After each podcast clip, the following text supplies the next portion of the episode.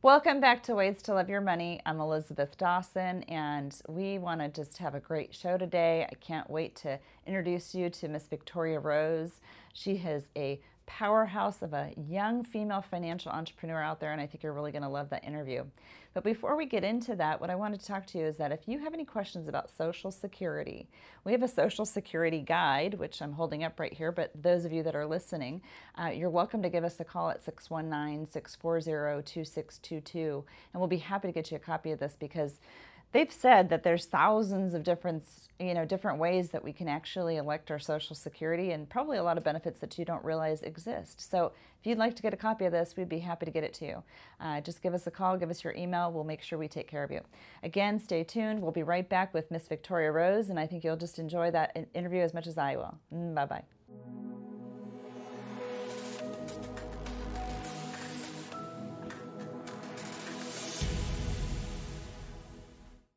Well, welcome back, everyone. This is Ways to Love Your Money. I'm Elizabeth Dawson, and we have Victoria Rose, and she is a female entrepreneur here in San Diego, and we are excited about this interview with her. So, welcome, Miss Victoria. It's great to have you here. You know, in your background, yeah. we have Executives Extension, so this is part of your business here in San Diego. I can't wait to hear all about that, but thanks for being on the show. Thanks so much for having me. I'm honored to be here with you today, Elizabeth. Good, good. So, so tell me a little bit about you. You you have some stories. We we obviously talk about uh, ways to love your money as a money show. So um, I asked you earlier if you were from San Diego, and you just told me no, I'm not. So I kind of want to start, you know, the conversation there. So where where did life begin for you? Life began began in New Jersey, all over. I moved all over. So I was raised by a single mom. It was just her and I. Um, I'm an only child, and uh, we lived in like a really small town in Hunterdon County called Clinton, New Jersey. And um, I'm gonna try to paint a picture for you really quick. So um, that what that is is uh, think of like a Hallmark Christmas movie, and it's like a small town and everybody knows each other. That's what it was like. So we lived above a little storefront there in Clinton, and um, I would go every morning and walk my puppy down the street, and all the store owners knew me, and I was like the town kid. We lived there till I was 10 and then my mom purchased her first house, and that was in Middlesex Borough, New Jersey. Oh, wow. And I lived there with her for a little while. Um, and then life kind of took a turn around 15, 16. My, my mom is a great person and an amazing, strong woman, mm-hmm. but she made some poor decisions later in her life. And mm-hmm. I actually ended up in foster care. Oh, wow. So, wow. Yeah. Wow. Yeah. From 16 to 18, uh, I was in foster care and I was adopted three days before I turned 18. Oh. Uh, foster family. Um, but I'm I'm by myself now, so I actually don't have any communication or connection with them anymore. Um, and I decided to move out to California five years ago. Um, the reason being was to it was an attempt to bond myself with my extended family here. Um, so I was really just looking for that connection, and um, you know, it wasn't so successful, but that's okay because I made a great life for myself here. And so now um, it's been five years. October 3rd marked five years since I've now been in San Diego. Well, congratulations. That's pretty amazing. I mean, wow, what a, what a journey through life. I mean, when we started talking about this initially, you know, um, the money, the money question, right? So was money abundant? Was money, was money scarce when you were young? Was, was, uh, did you have a concept of money and, and how it you know how hard it was to live or how easy it was to live? What, what, what was your concept about money back then? Absolutely. Um, so i learned the value of a dollar from a very young age and that was because uh, we didn't have much at all. Mm-hmm. so my mom was a single mom and didn't have a support system with family.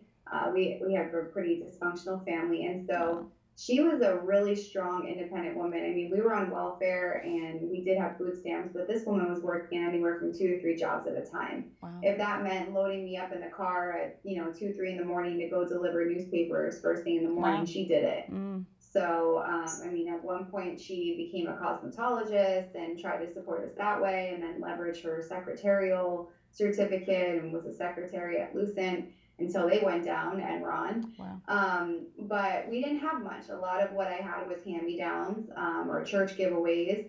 And, um, you know, we would go into stores and my mom would say, look, but don't touch, you know, keep your hands in your pocket because I learned very from a very young age that things cost money and we don't have money to purchase them if mm. it breaks or things of that nature. Mm-hmm. So, how do you think that that's um, basically made you who you are today?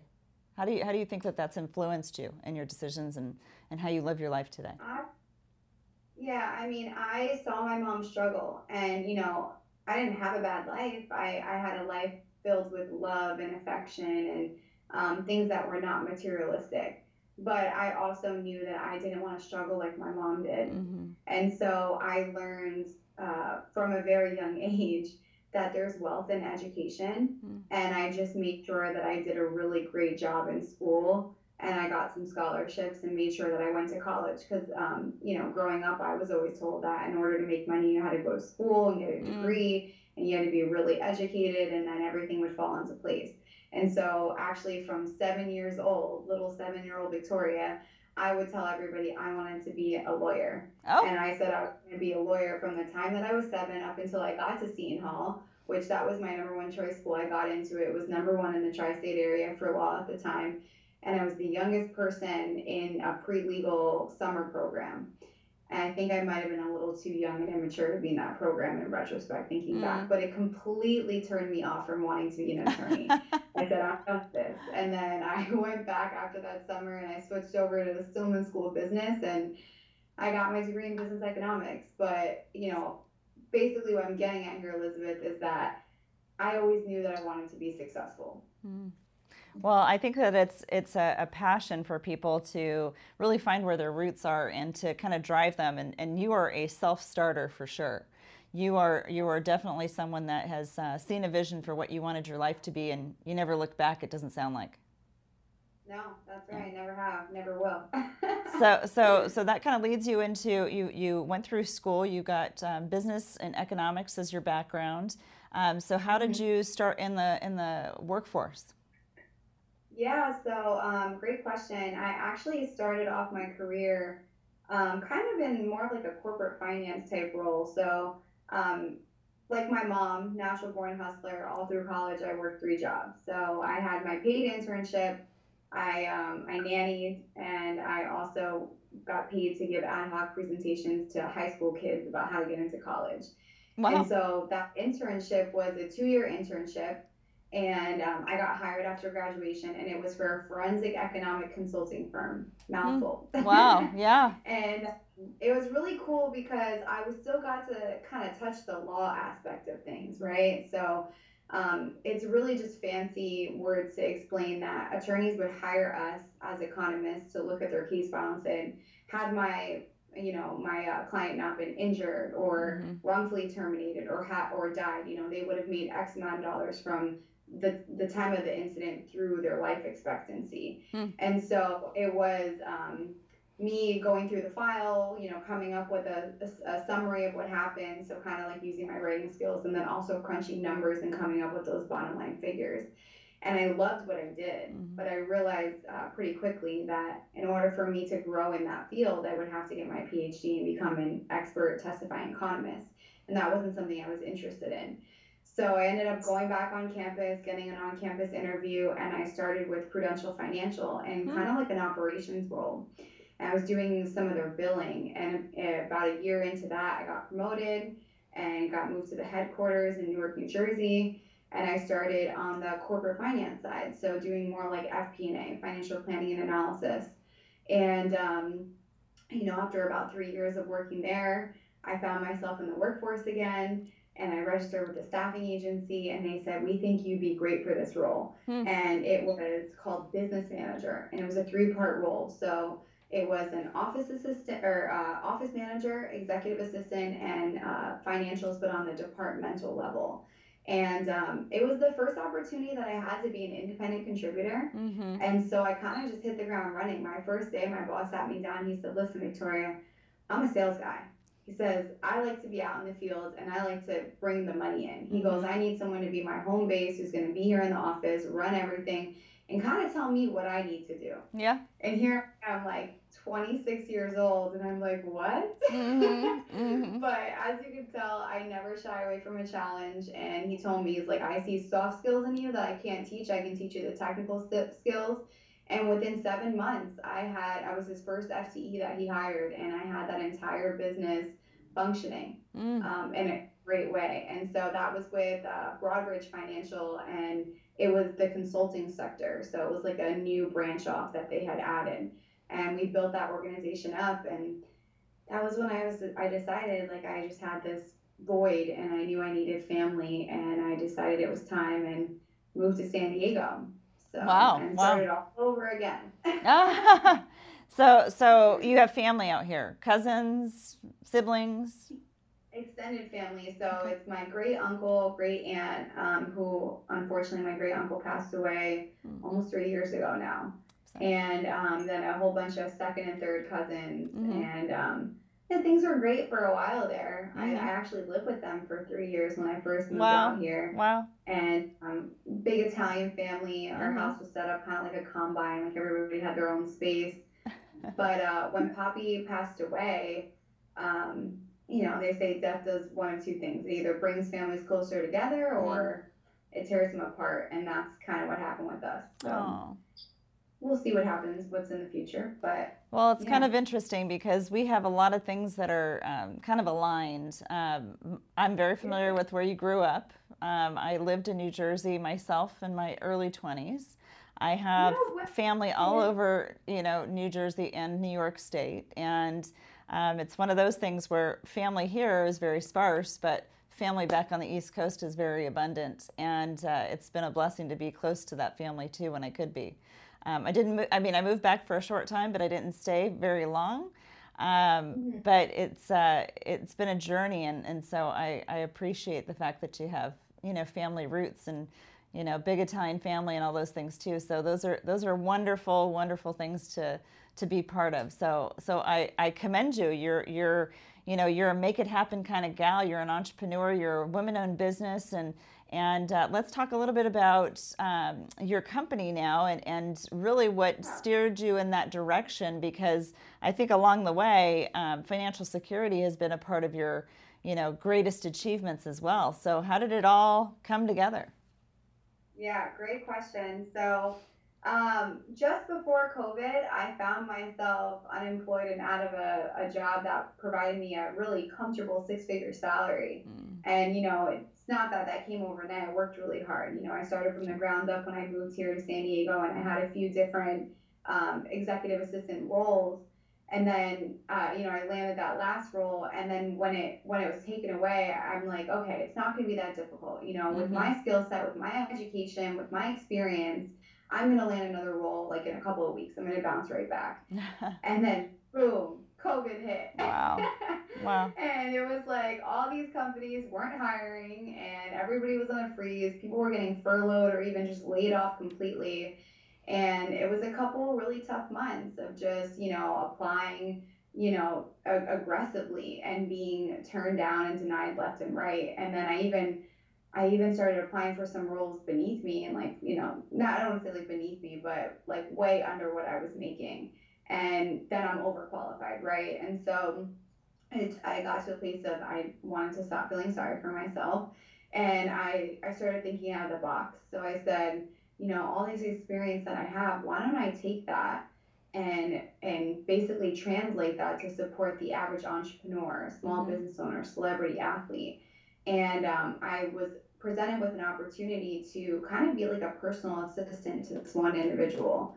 And I started wrapping my head around it and trying to run the numbers and come up with a business model. And I said, okay, one one entrepreneur or one business owner might not be able to replace my six figure corporate salary, mm-hmm. but three could. And mm-hmm. when I mm-hmm. was working in corporate, I was supporting anywhere from uh, two to four executives at a time. Wow. And so this is, this is doable. Mm-hmm. Like I can do this. And so I built this structure. I built this business model with the intention of bringing on at least three clients under executives extension. And, and that would be how I would kind of get afloat again. And so then I did the soft launch on social media where I announced what I was going to be doing. And Elizabeth, when I tell you, like the outpour of support that I got, I had so many people reaching out to me and said, I've been displaced from work. You know, I, I'm looking for a new skill set. I'm looking for a new trade. Like I want to, I want to be a part of what you're doing. it was overwhelming. I had over mm. 50 people reach out to me mm. and said they wanted to work with my company. So I'm like, wow, there's a real like need for this, mm. but I obviously need to find clients. So I started brainstorming around how I can make this happen, and that was the birth of Virtual Victoria.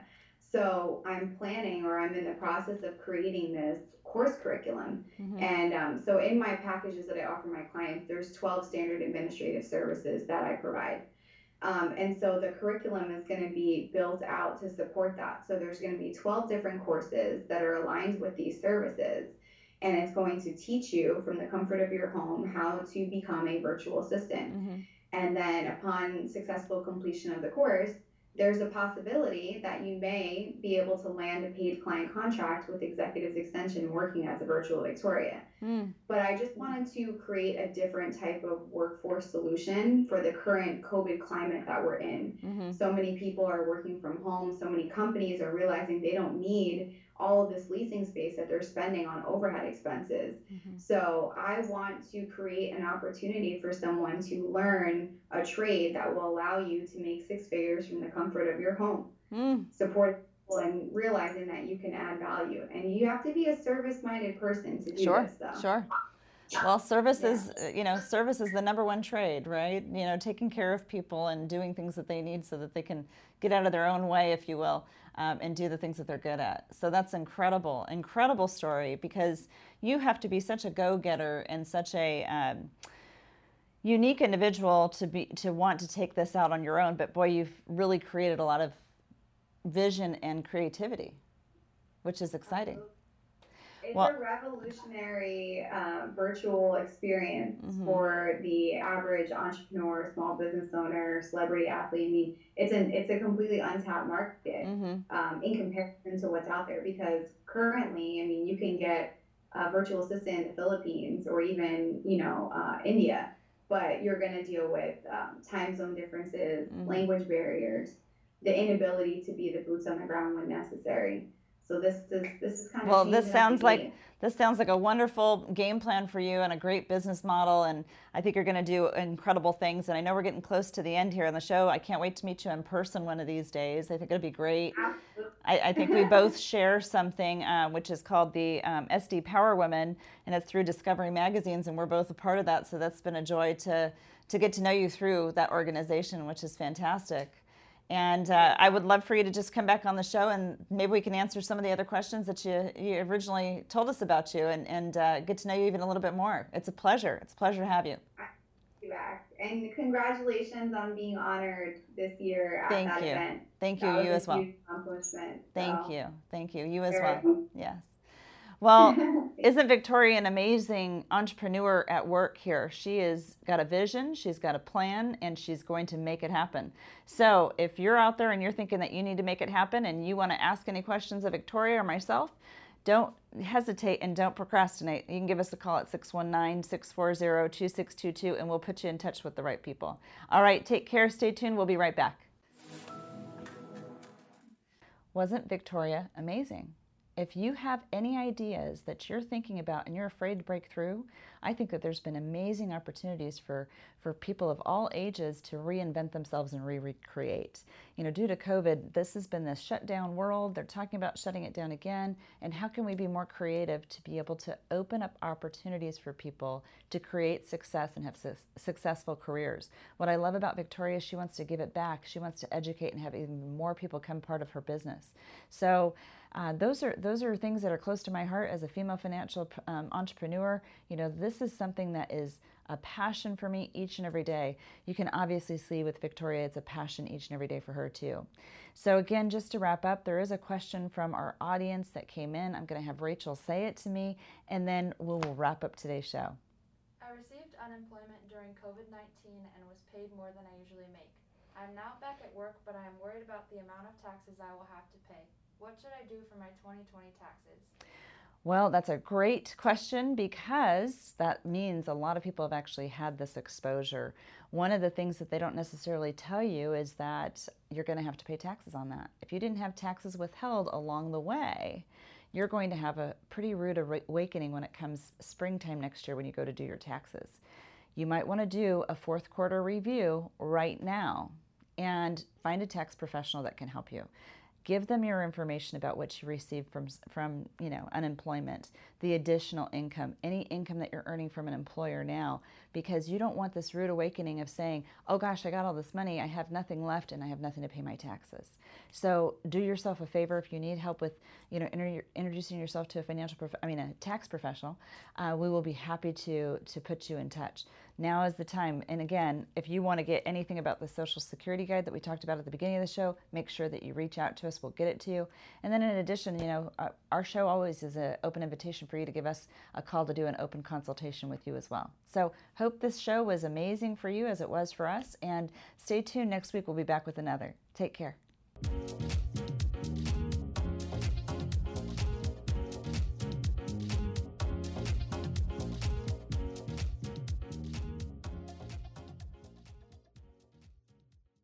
The information provided in this show is for informational and educational purposes only. This show is not investment advice, nor is it intended to address the financial needs of any particular viewer. The opinions expressed on this show are not intended to be an endorsement of any particular investment strategy or service of any other kind. You must make an independent decision regarding investments or strategies mentioned throughout the show.